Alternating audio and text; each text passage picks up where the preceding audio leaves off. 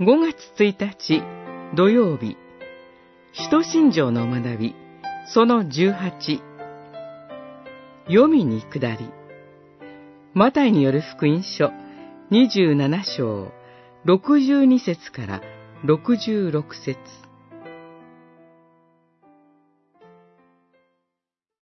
ピラトは言った。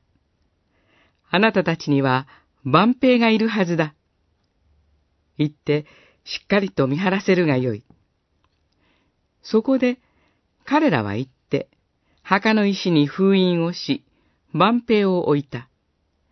二十七章、六十五節、六十六節。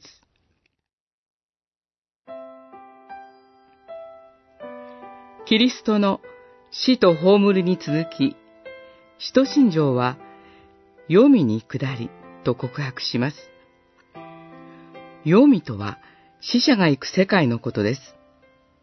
直ちに地獄を意味するわけではありませんが、死が罪の結果である以上、読みもまた暗い側面を持つものでした。読みに下りは、苦しみの極みとしてのキリストの死の意味を改めて告白するものです。主イエスの墓は十字架刑を宣告したピラトの権力のもとで、万兵たちによって見張られていました。主イエスの死は、この世の悪しき力によるものでした。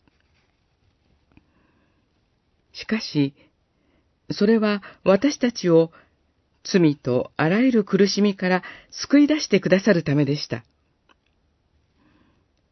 多くの人は、あの世という言い方で死後の世界のことを考えます。地獄や無の世界を想像して、恐怖に怯えることもあります。しかし、大切なことは、そこに誰がおられるかです。